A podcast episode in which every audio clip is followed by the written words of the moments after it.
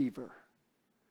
It is so much. I um, I have a couple CDs. I've already gave Andrew and Shirley one, but and actually it's just the right amount this morning. I only have six.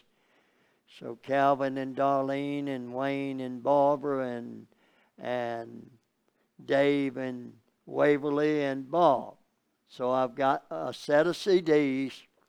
Brother uh, Farley, Andrew Farley. Once in a while, we will listen to him on Tuesday night. There's another tape I would like to get in your hands that he ministered not long ago on forgiveness. But these two tapes is on Jesus is. And what is Jesus to you personally? And it's powerful. I was up till one o'clock this morning taping the number two tape, and the services was on the second and the ninth of this month at Brother Fowler. Brother Fowler is really from actually from Warrenton. He was born and raised in Warrenton. And I think I met him one time at Lynn's conferences years ago. But anyhow, he's in a place called Lubbock, L U B something, Texas. Not love it. Not love it. No, not love it. but anyhow, Lubbock. Okay. Yeah, okay. And that's where he's at. And you know what the name of his fellowship is? Church with no religion. church with no religion. And the brother just has such a powerful message on the grace of God and on the reality of a new covenant understanding. That's why I want you to, I beg you to take time and to listen to them and write down whatever the Lord speaks into your heart because I believe it'll bless you. He's I think he's probably one of the most outstanding brethren. Now, there are things that personally I do not agree with, and if he met me, there would probably be things that personally I do not agree with him. There's a few things, but see, we never let that, we never let that come into our spirits and not receive from one another.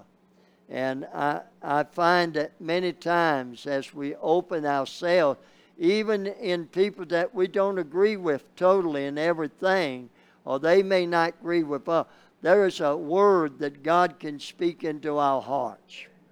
Now, this morning, and the second thing that I want to share this morning and try to get through this is how that God has brought us into the image of His Son. The image of His Son. What is the image of His Son? I believe this morning we'll, we'll, we'll see this. Now, I want to begin this morning. I've got uh, actually four places to go that I'd like to get through. And I want to begin in Romans 8 this morning.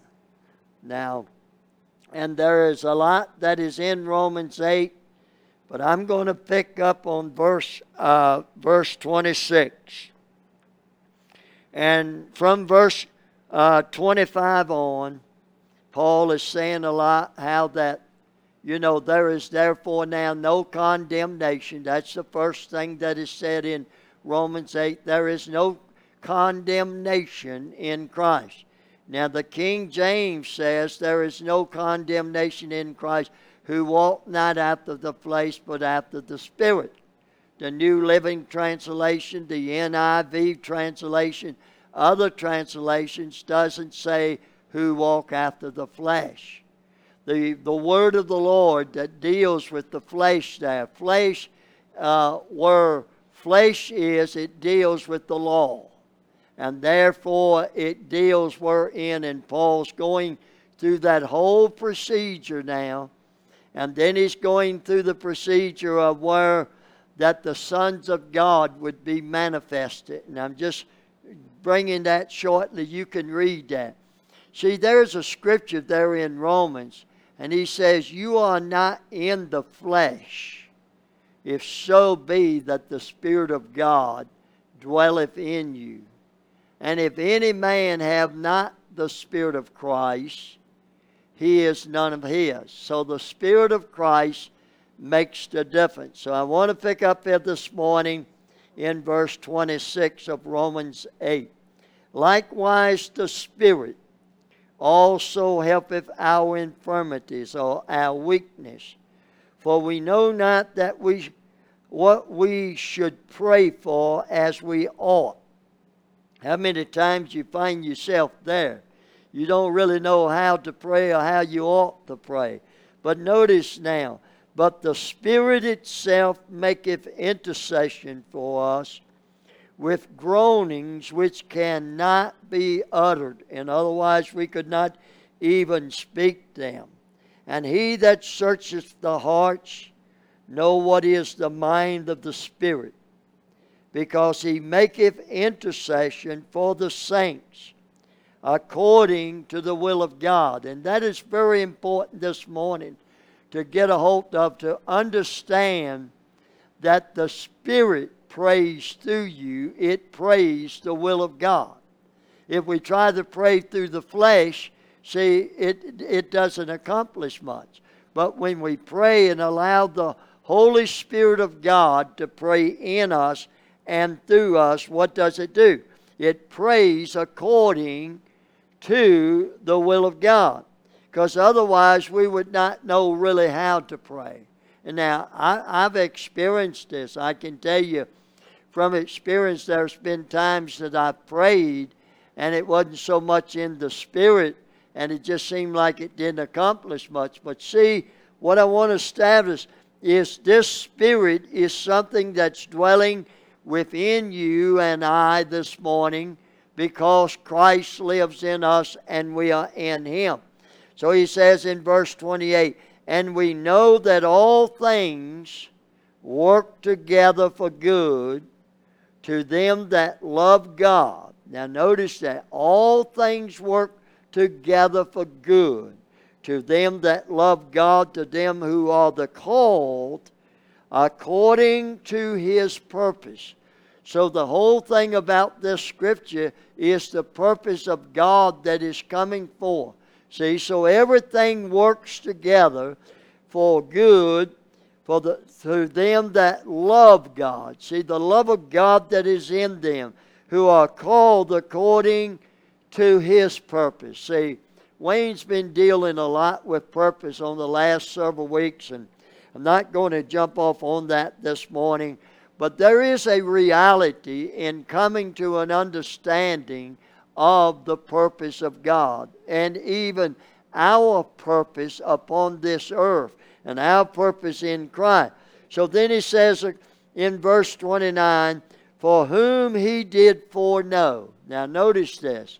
Whom he did foreknow, he also did predestinate to be conformed to the image of his Son.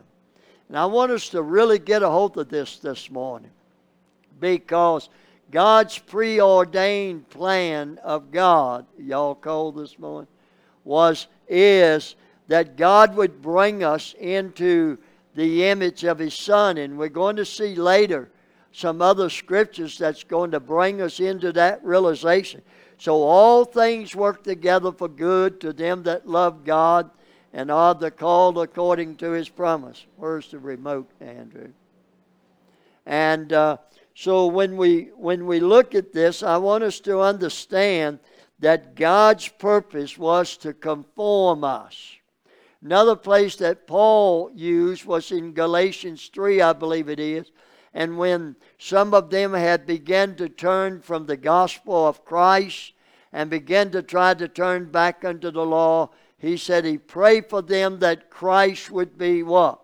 Formed in them again. I believe it said again. Why was it saying again? Because they had a tendency of turning back and going back and trying to produce righteousness under the law instead of understanding that Christ is our righteousness. You know, just just this morning, it just hit me right now. I want to read some. First Corinthians 1, when we talk about the, the righteousness of God. I want us to look at 1 Corinthians 1 this morning. And I didn't have this in mind, but it just came to me. The righteousness, what Christ is made. See, the reality of what I want to bring this morning uh, is to bring us to this understanding that in Christ we have life. And so in 1 Corinthians chapter 1 and verses 29 and 30, uh, well, let's read 29. That no flesh should glory in his presence. Now, but of him, of who? Of Christ. See, but of him are ye in Christ. Of him is God, by God through Christ. But of him uh, are ye in Christ Jesus, who of God is made what? Unto us. See, Christ is made unto us wisdom. Christ is made unto us righteousness. Christ is made unto us redemption and Christ is made unto us uh, redemption and sanctification. That according as it is written, he that glory, let him glory in the Lord. So when we look at this this morning, we begin to realize that our relationship and our fellowship and our union that we have with Christ, because even before the foundation of the world, and we're going to go to Ephesians 1 next.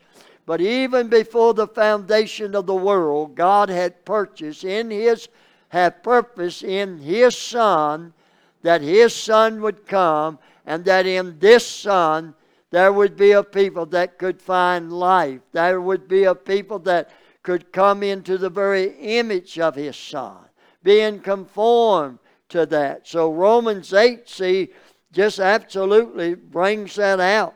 And he says, For whom he did foreknow, he also did predestinate to be conformed to the image of his Son, that he might be the firstborn, what?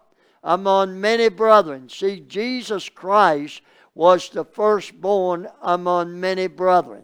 Now, moreover, whom he did predestinate, them he also called. See, now, Paul is dealing with the saints of God.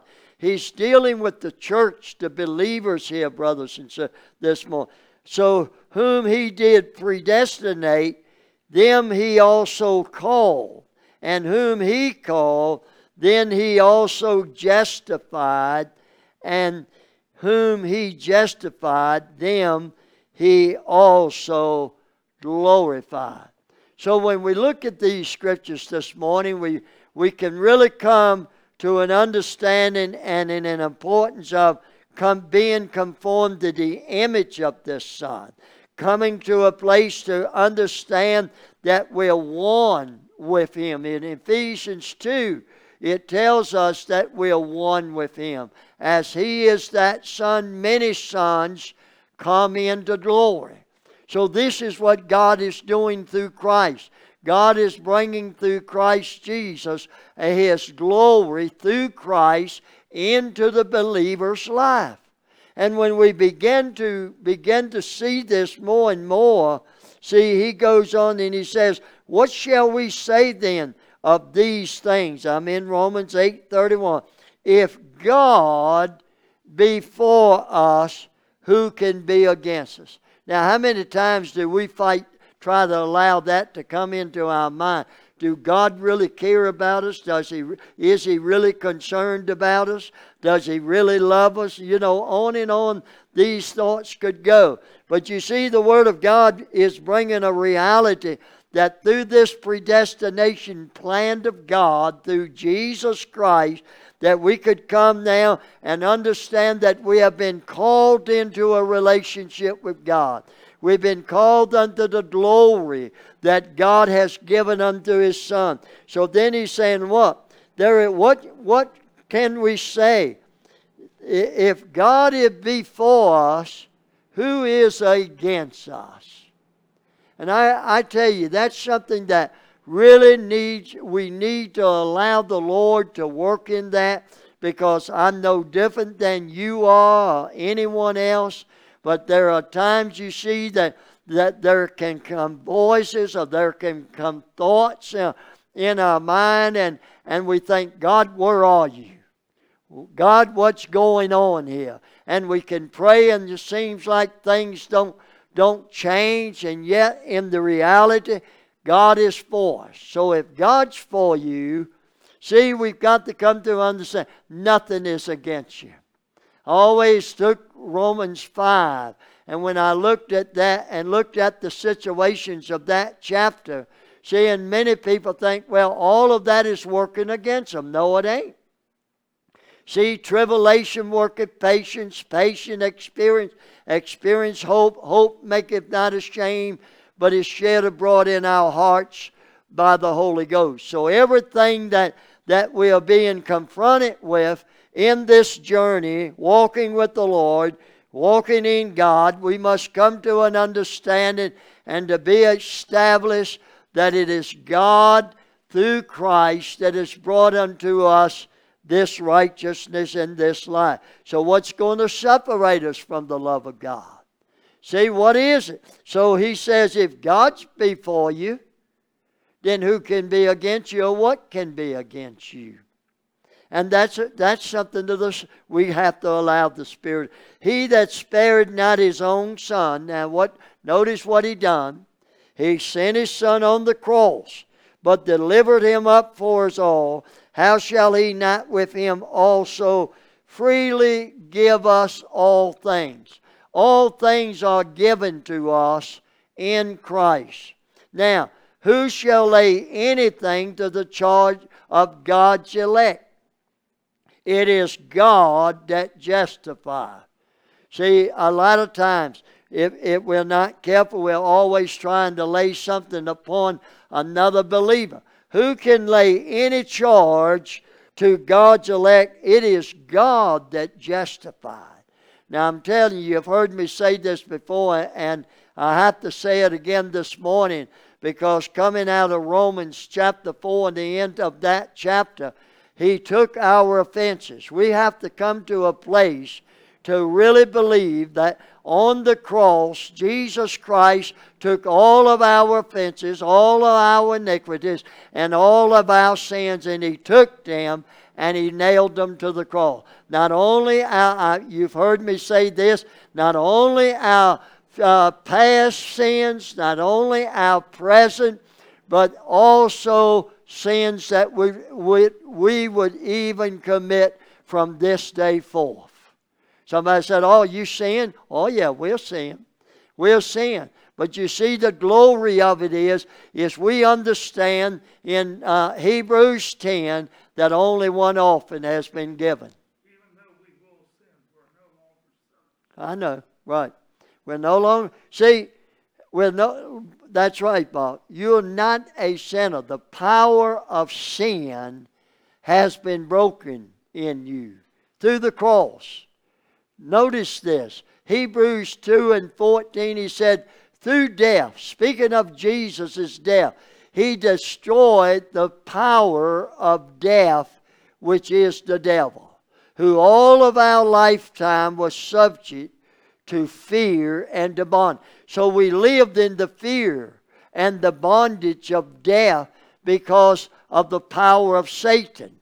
But now Christ, through his death, has come and has released us from that power. Not saying there is not a devil, not saying there is not uh, an adversary, but brothers and sisters, we must come to the place to realize that what God accomplished through Christ in the cross, it was not only for one time, but it was forever. And if you ever want to really get a hold of that, you get into Hebrews chapter 9 and chapter 10, and it is laid out there. If you ever want to get a hold of it, go to Romans 6. And it absolutely says that the old man has been crucified. Not going to be crucified, but has been crucified. The old man has passed away, and behold, a new creation has come forth in Christ. And you see, this is what God's doing. God is glorifying His Son in the believers. So here Paul is saying, look, God's purpose is that all things work together for good to them that love God, who are the called according to his purpose. So everything working uh, uh, against us, up for us, is working for the very purpose of God that God can be manifestly declared. So now, he spared not his own son, verse 32 of Romans 8. He spared not his own son, but delivered him up for us all. How shall he not with him also freely give us all things? All things that we receive, glory to God, comes through his Son. And through the work of the Son, through the cross, that cross that he was crucified on. Now, who shall lay anything to the charge of God's elect? It is God that justifieth, and the word justified means you have been acquitted. If we could ever get a hold that our sins have been acquitted, it is as though I, I ran into someone just the other day, and I don't know what brought the conversation up, but again, it brought it up to this, this idea again of the word justification. And, uh, and, and they were they were talking about uh, some things that they had done in their past life Uh, as when they were a sinner and walked as a sinner and lived as a sinner. And I said, and they were Christians. But see, some people's minds, folks, really truthfully have never been made free. The conscience of sin, the conscience of things that people done before they come to Christ continuously to haunt some of God's people. And we have to be delivered from that as well. But, anyhow, in this conversation, I was able to look at that because it, they were a Christian. And I, I was able to say, but you know, this word justification is as though you never lived there. That's hard to believe, ain't it?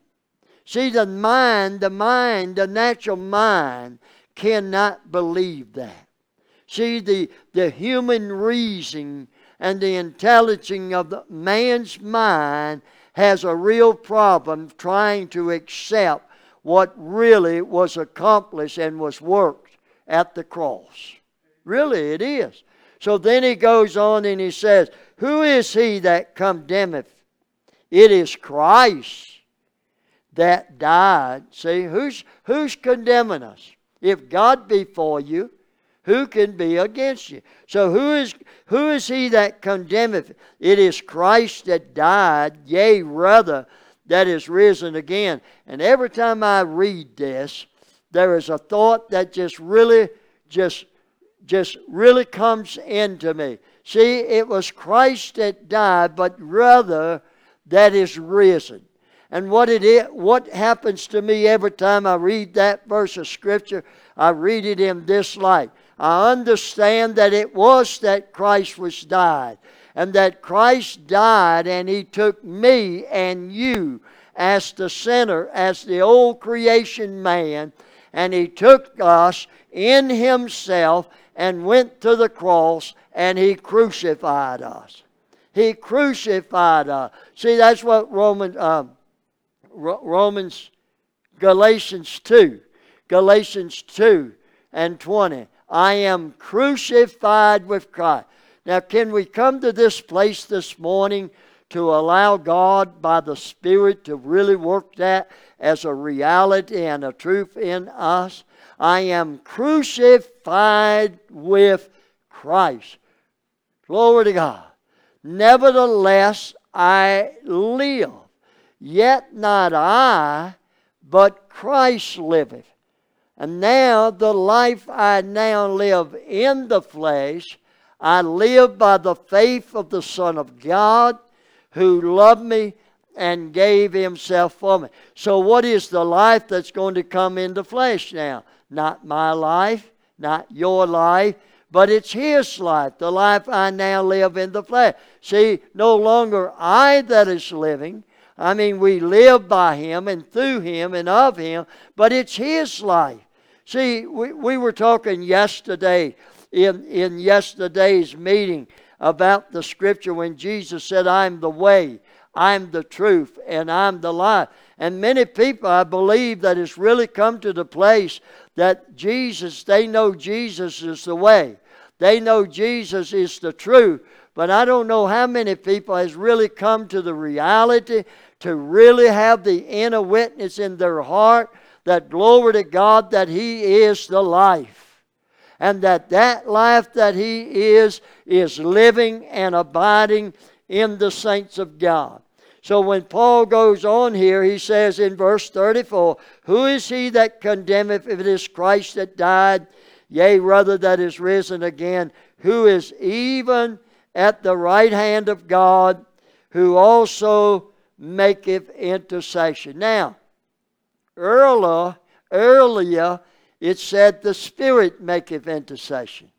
Here it says Christ maketh intercession. Do you think there's a difference? Absolutely not. Because the Spirit of Christ, see, and Christ is the same.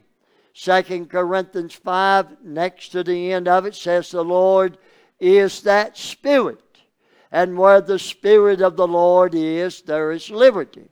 So it's the very, uh, it's the very Spirit of Christ that has come within us, and He has come within us as the Holy Spirit.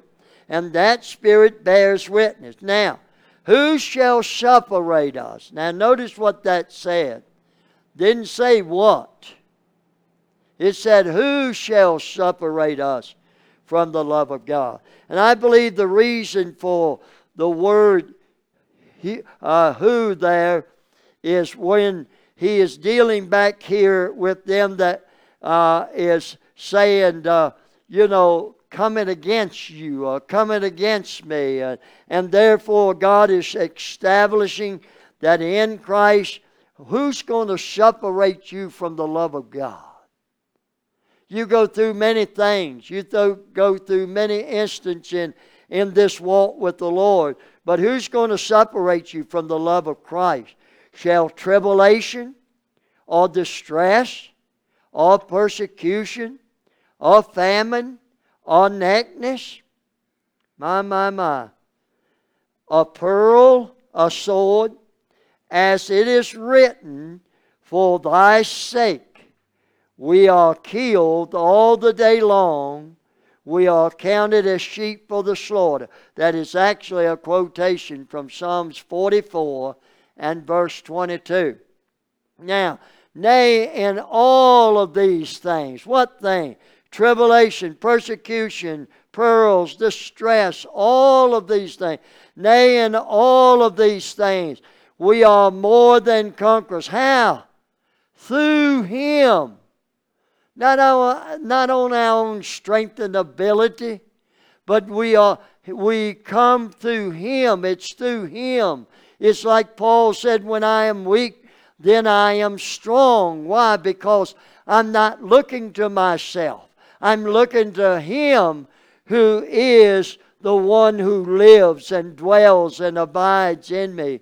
So, nay, all these things we are more than conquerors through Him that loved us. For I am persuaded. Oh, are you persuaded this morning? Paul says here, I am persuaded that neither death, nor life, nor angels, nor principalities. Some of the translation says demons. nor powers, nor things present. Notice that now. No things to come. So even the present things and things are yet to come, Paul said, I'm persuaded that neither death or life or angels, no principalities, no powers, no things present, no things to come, no height, no depth, no any other creature shall be able to separate us from the love of God which is in Christ Jesus our Lord. Where's the love of God this morning? It's in Christ. Where, where does that love and how does that love work in you and by, uh, through you and through me this morning? It's because of the love of Christ that is in us. And now, let's go. I want us to look at something else ties with this. In Ephesians, I want us to go to Ephesians this morning. And we're going to touch a few places here this morning in Ephesians and verse 1. And it's so beautiful because, again, see, Paul. Paul was uh, ministering to them that are Rome, because I want you to understand that he's ministering to us.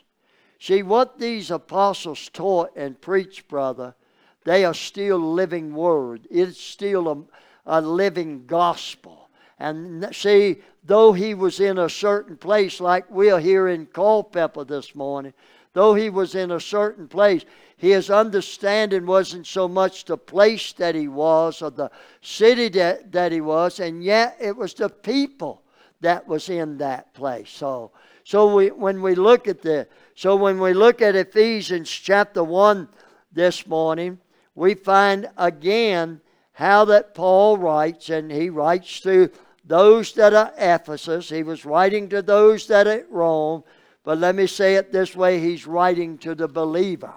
He's writing to you and I because the gospel is an everlasting gospel. Now, in Ephesians chapter 1, and verse 1. Paul, an apostle of Jesus Christ. I always love this. Every time that there's a scripture that talks about Paul the apostle, he talks about he's an apostle of Jesus Christ. Now, my very deep inner feeling with that is this that that was his message. Jesus Christ was the message. Jesus Christ is the gospel. Jesus Christ is that which we have this morning dwelling in us the glory, the power, the anointing, and on and on you could go. So, Paul, an apostle of Jesus Christ, how? By the will of God. To the saints which are at Ephesus and to the faithful in Christ Jesus. Faithful in Christ Jesus. Grace be to you. And Paul practically does this in every book that he writes. Around the second of the third verse of every book that uh, book that Paul writes, he says this: "Grace be to you and peace from God our Father and from the Lord Jesus Christ." Now, grace he addresses the church all time with the grace of God, the peace of God, the peace that comes from God the Father, but it comes how? Through Jesus Christ. That's the glory of it this morning. See, it comes from God, but it comes through Christ unto God. God was in Christ reconciling the world unto Himself. See, he came out of God, and as he came out of God, that through this Son, through this Christ that he is, he's gathering up those that come to believe and put their trust and their confidence in him. And what does he do? He takes them right into the very presence of God. You think of that this morning. God came, Christ came out of God. I'd like to draw a circle in that when I talk about God at the very top of the circle.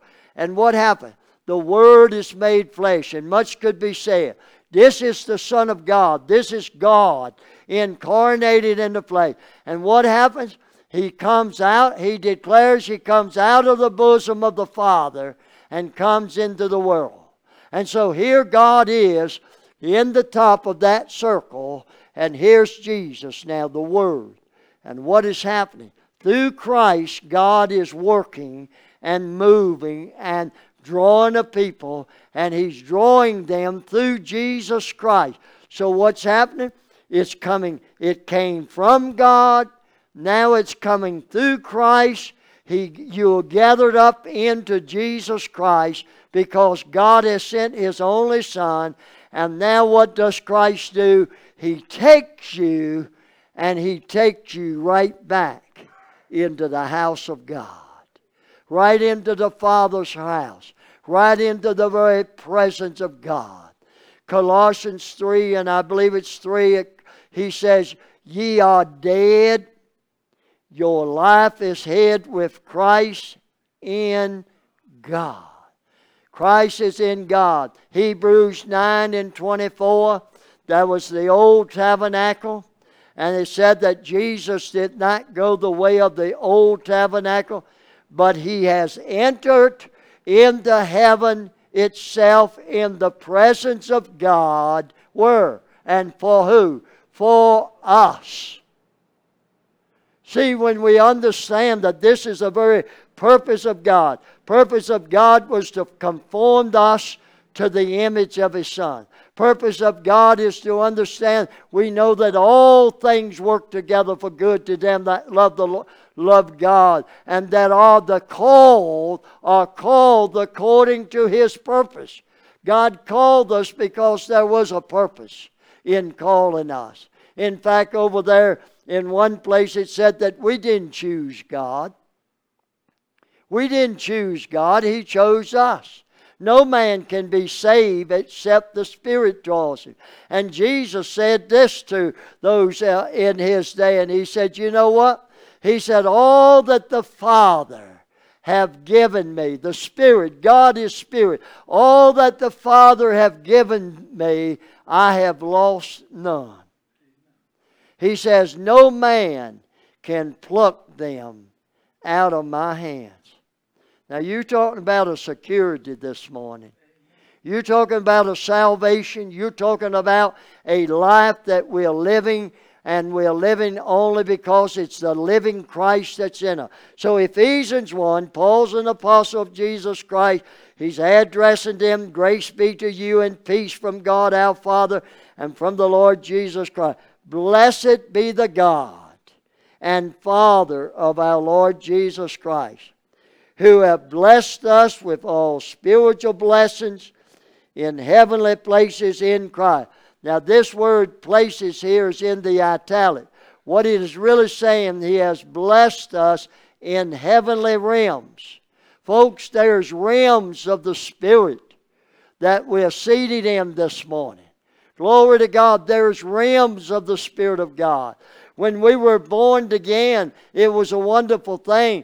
But there's realms, there's revelations, there are visions of God that continues to flow as we are open unto His Spirit and to His voice. So He says, see, we have been blessed with all spiritual blessings in heavenly realms. were In Christ. See, everyone that is in Christ has been blessed there. And then he goes on to say, according as he hath chosen us. Where? In him. Catch that this morning. See, we're seated with him in heavenly realms in Christ, according as he hath chosen us in him before the foundation of the world, that we should be holy without blame before Him in love. Now, we don't want to accept that we're without blame, do we? But I can take you to Colossians again, and Colossians will tell you again that you're blameless. You're unreprovable in His sight. Why? Because of the work that was done on the cross. Through His blood, we have redemption through His blood. So, having predestinated us unto the adoption of children by Jesus Christ. See, what is God doing here? If you really notice this, don't leave God out of the picture. See, this thing is coming from God, but it's coming from God and it's coming through Jesus Christ and coming through Jesus Christ unto us. This is the glory of it when we see it. Having predestinated us according to the adoption of children by Jesus Christ to himself, according to the good pleasure of his will. My, it was the will of God to bring a people to be conformed to the image of his Son. It was the will of God to have a people and to call a people unto himself that he could be magnified and glorified in them. And then it says, to the praise of the glory of his grace, wherein he hath made us accepted in the beloved. John tells us the same thing that we have been accepted. Thank God. Thank God when we can come to the place and see we have been accepted of God because why? We have accepted Christ, the Son of the living God. Not only that, but we have accepted the death and the burial and the resurrection of Jesus Christ as our death, as our burial, and as our resurrection. I'll be honest with you this morning, folks. The part of the cross was that that dealt with the sinner when we were sinners. It dealt with the Adamic man, that what we what we were. It dealt with the flesh of man. It really did. That's what the cross did. The cross crucified that man and buried that man. And in the resurrection of Jesus Christ, he did not bring that man out. Lord, see, I want to go to Romans 6, but I got to follow where I'm going this morning. Romans 6, read it for yourselves, folks. Read it for yourselves. Hebrews 10. Read it for yourselves. By that one offering, He declares unto you and I this morning that we are sanctified once and for all. Forever sanctified. Set aside, set apart, called unto Him by Jesus Christ through this relationship. And then he goes on and says here that we are accepted in the beloved, in whom we have redemption through his blood, the forgiveness of sins according to the riches of his grace, wherein he hath abound toward us in all wisdom and prudence, having made known unto us the mystery of his will according to his good pleasure which he hath purpose in himself. Just think of that this morning. Of what God has purpose in himself, and yet as he has purpose in himself, is to bring a people into this union, and to be unified with Christ. Now, that in the dispensation of the fullness of times, he might gather together in one all things in Christ, both which are in heaven and which are on earth, even in Him. It can't get much plainer than that, brothers and sisters, this morning. How that we we must allow the Holy Spirit. We must allow this word to become a living word we must allow, if we want to use the word experience, we must experience this in our in our spirit. Glory to God. We must come to this place that we understand that in the fullness of time, all times were summed up in Christ. There's no more time after that. Christ summed it all up. God summed it all up in Christ. Let's read it again that in the dispensation, the word dispensation would have been more properly administration, and uh, of the fullness of times. Now, all fullness of times. I want you to know, he might gather together in one. What, what was this one? See, all things in Christ. Christ is the one. Gathered all things up in Christ both which are in heaven and in earth, in whom also, now notice this, in whom also we have obtained an inheritance. So you see, it's not just what God has done in Christ. It's, it's important to know that. But it's also important to know that we, as saints of God, believers in Christ, that we can understand now that as all things has been brought up, even in Him, then we understand in whom also we have attained. We have attained an inheritance, being predestinated. What? According to the purpose of Him. Again, we see that who worketh all things after the counsel of his own will. So God's working everything out after his plan, his will, his counsel, his wisdom. You can go on down the line. And so what's God doing? He's working it out, and not only through Christ, but now he's brought a people where they can obtain an inheritance and knowing that they have been predestinated in Christ and the purpose of the work of His own will to be accomplished in us, then that we should be to the praise of the glory who first trust in Christ. In whom ye also, after that ye heard the word, trusted is italics, but in whom ye also trusted, after that ye heard the word of truth, the gospel of your salvation. Notice that now. What is the gospel? The gospel is your salvation. Who is the gospel? The Word of God says it's the good news. It's Jesus Christ Himself. So, in whom ye also trusted, after that ye heard the word of truth, the gospel of your salvation, in whom also after that ye believed, ye were sealed with the Holy Spirit of promise.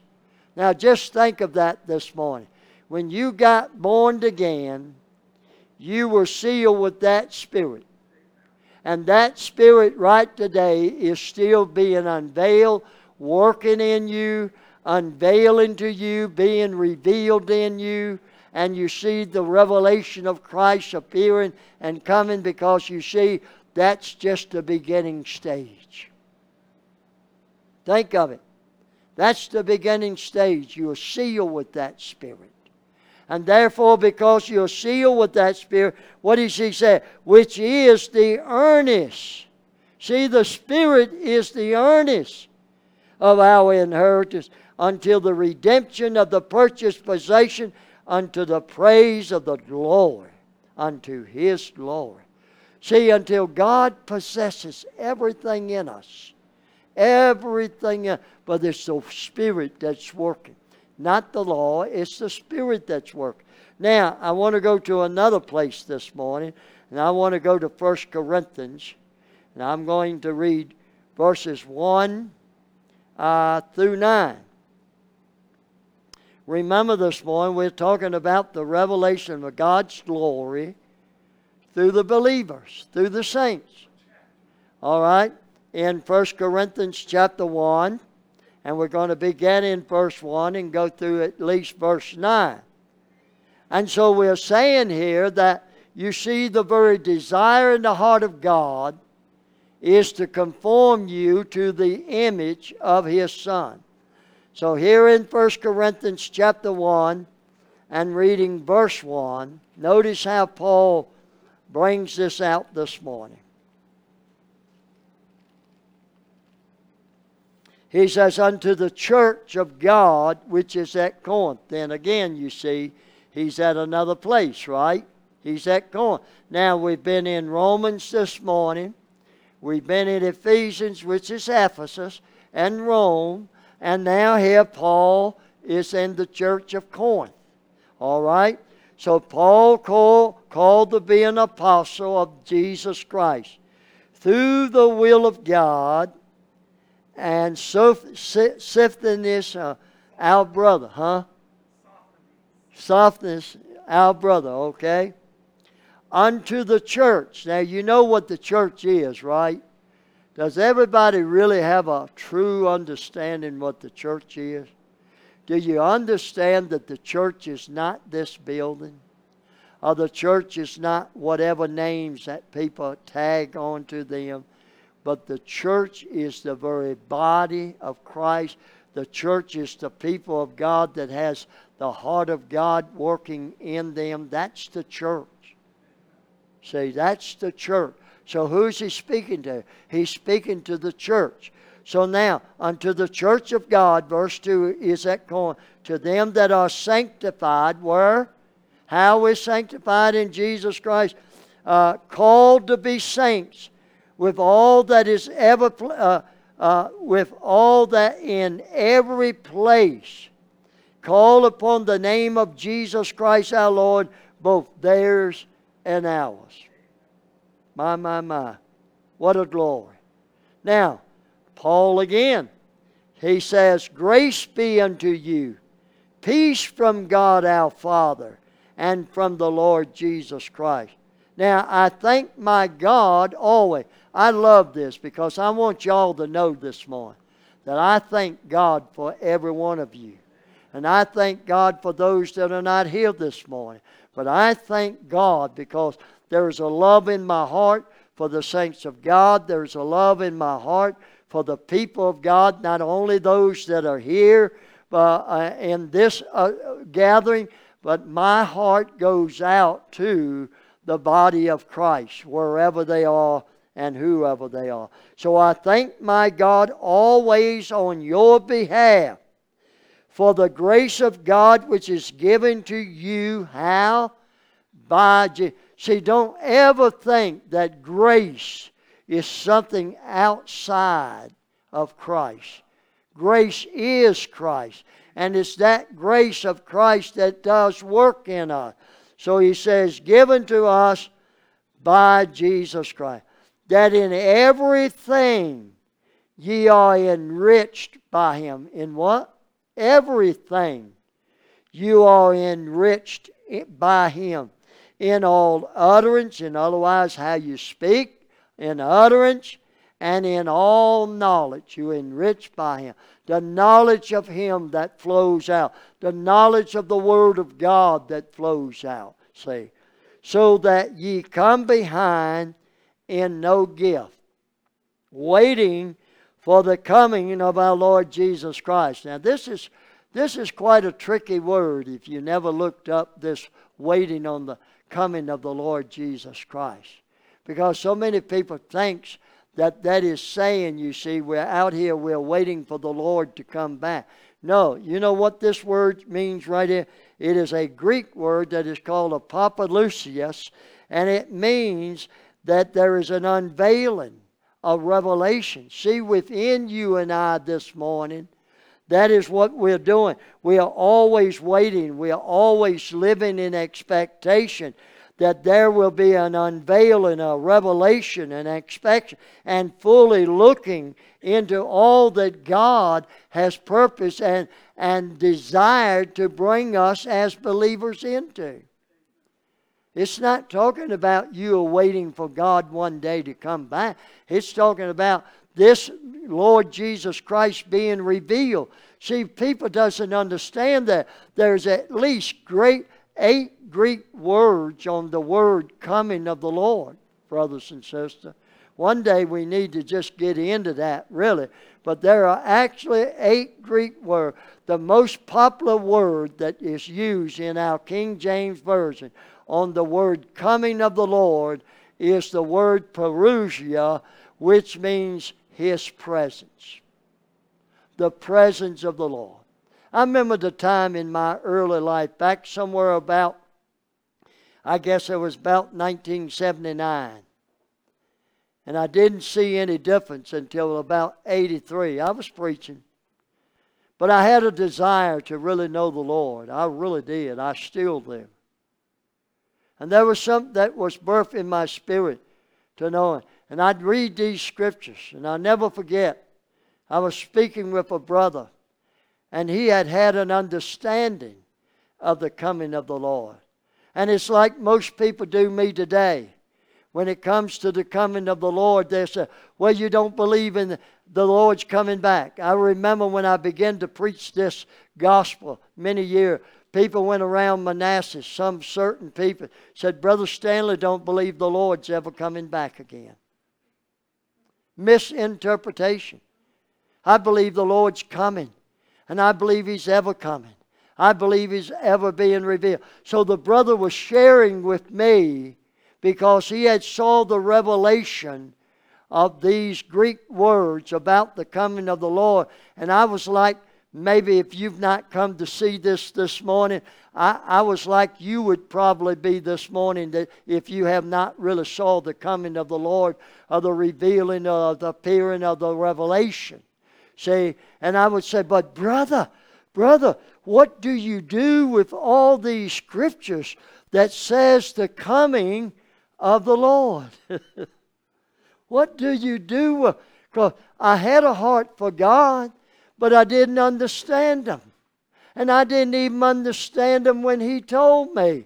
But you know, that was in 79, and I'll never forget. And that's why John 14 is so real to me. In 1983, when I was preaching out of John 14 from verse 16 on, that's where he came. I saw him. I saw him. Now, I didn't see a literal flesh man, but I saw Jesus. And I saw him in the Word. I saw him as the one that had come. I saw him as the one that was my life. And then from then on, see all of these words I've looked up. I got them written in a book. And I've looked these words. It brings you to light. It bring I can't get into it. It brings you into so much. The word coming, say, has a different meaning than most of the churches ever taught. How many people really realize uh, that they really, truthfully, honestly, every day you live in the presence of God?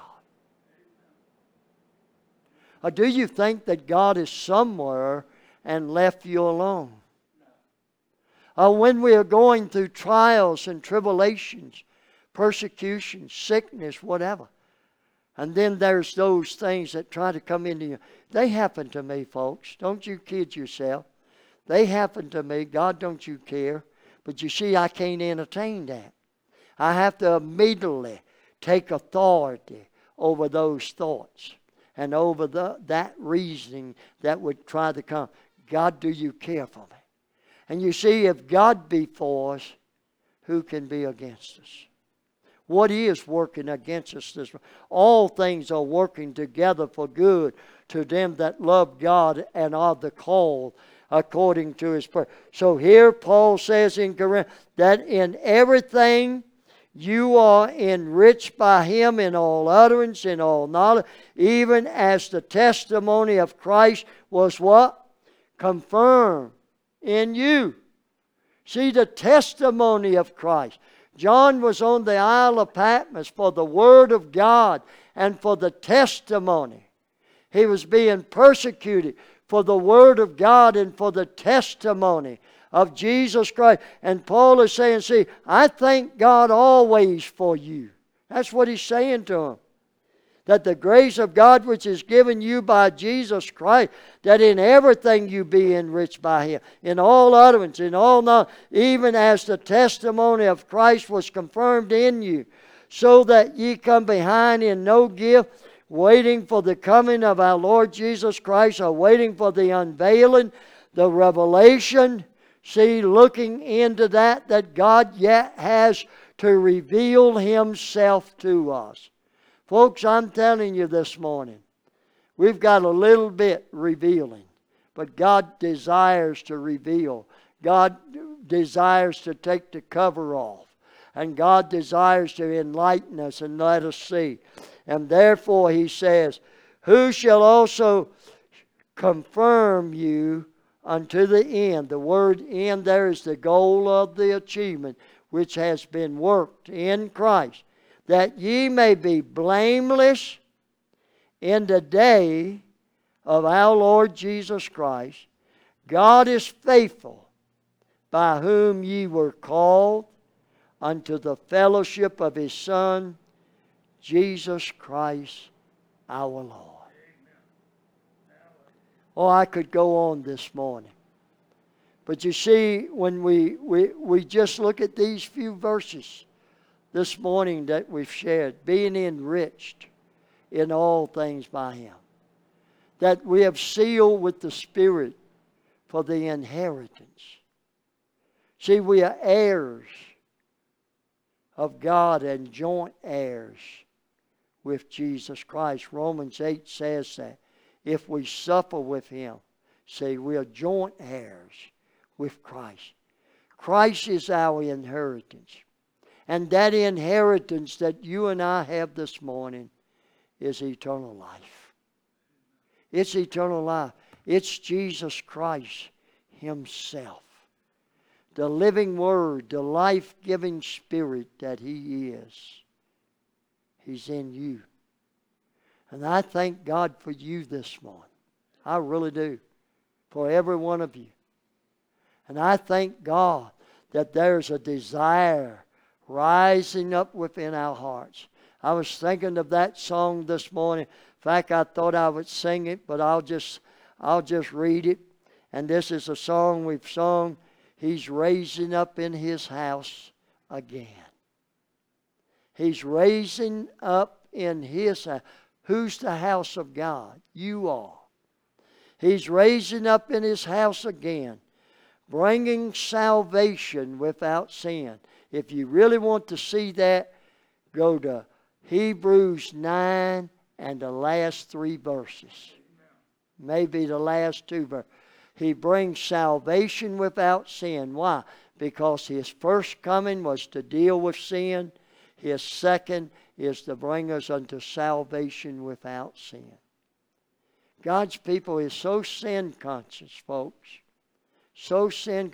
It's been instilled in them in what we call the gospel that's preached to them instead of being Christ conscious, instead of being conscious of who we are, what we are in Christ. Now, He's raising up in His house again, bringing salvation without sin, tearing down that carnal man, that carnal mind, that natural mind in every temple. You're the temple of God.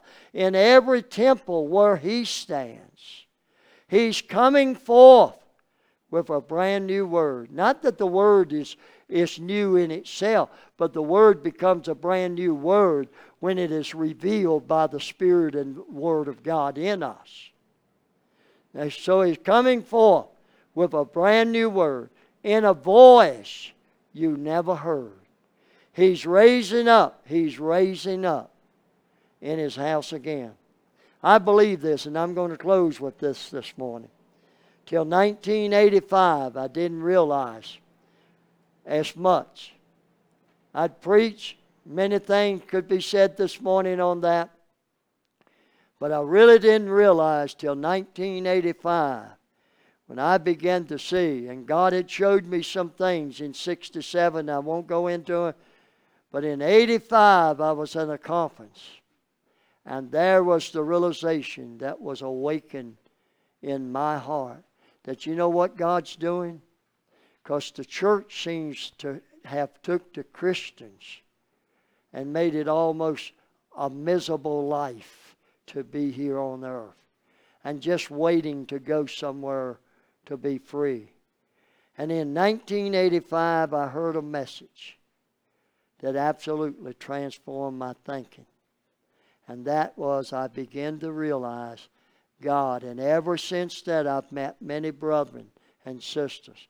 Ever since that, that's flowing with an unveiled Christ, revealing the revelation of Christ, flowing and coming and flowing. And so I, I just knew at that time God again was bringing back a ministry and I'm telling you, folks, I could, I could tell you about a many, many hundreds of people this morning that is declaring the revelation of Jesus Christ and the present reality of Christ. And these are the ones that is bringing the body of Christ to be really to see and really to know and to really understand who they are, what they are, not by what they've done, but by faith in what Christ has done. And God's been working ever since. I've been seeing it. He's been working ever since through different brothers and sisters.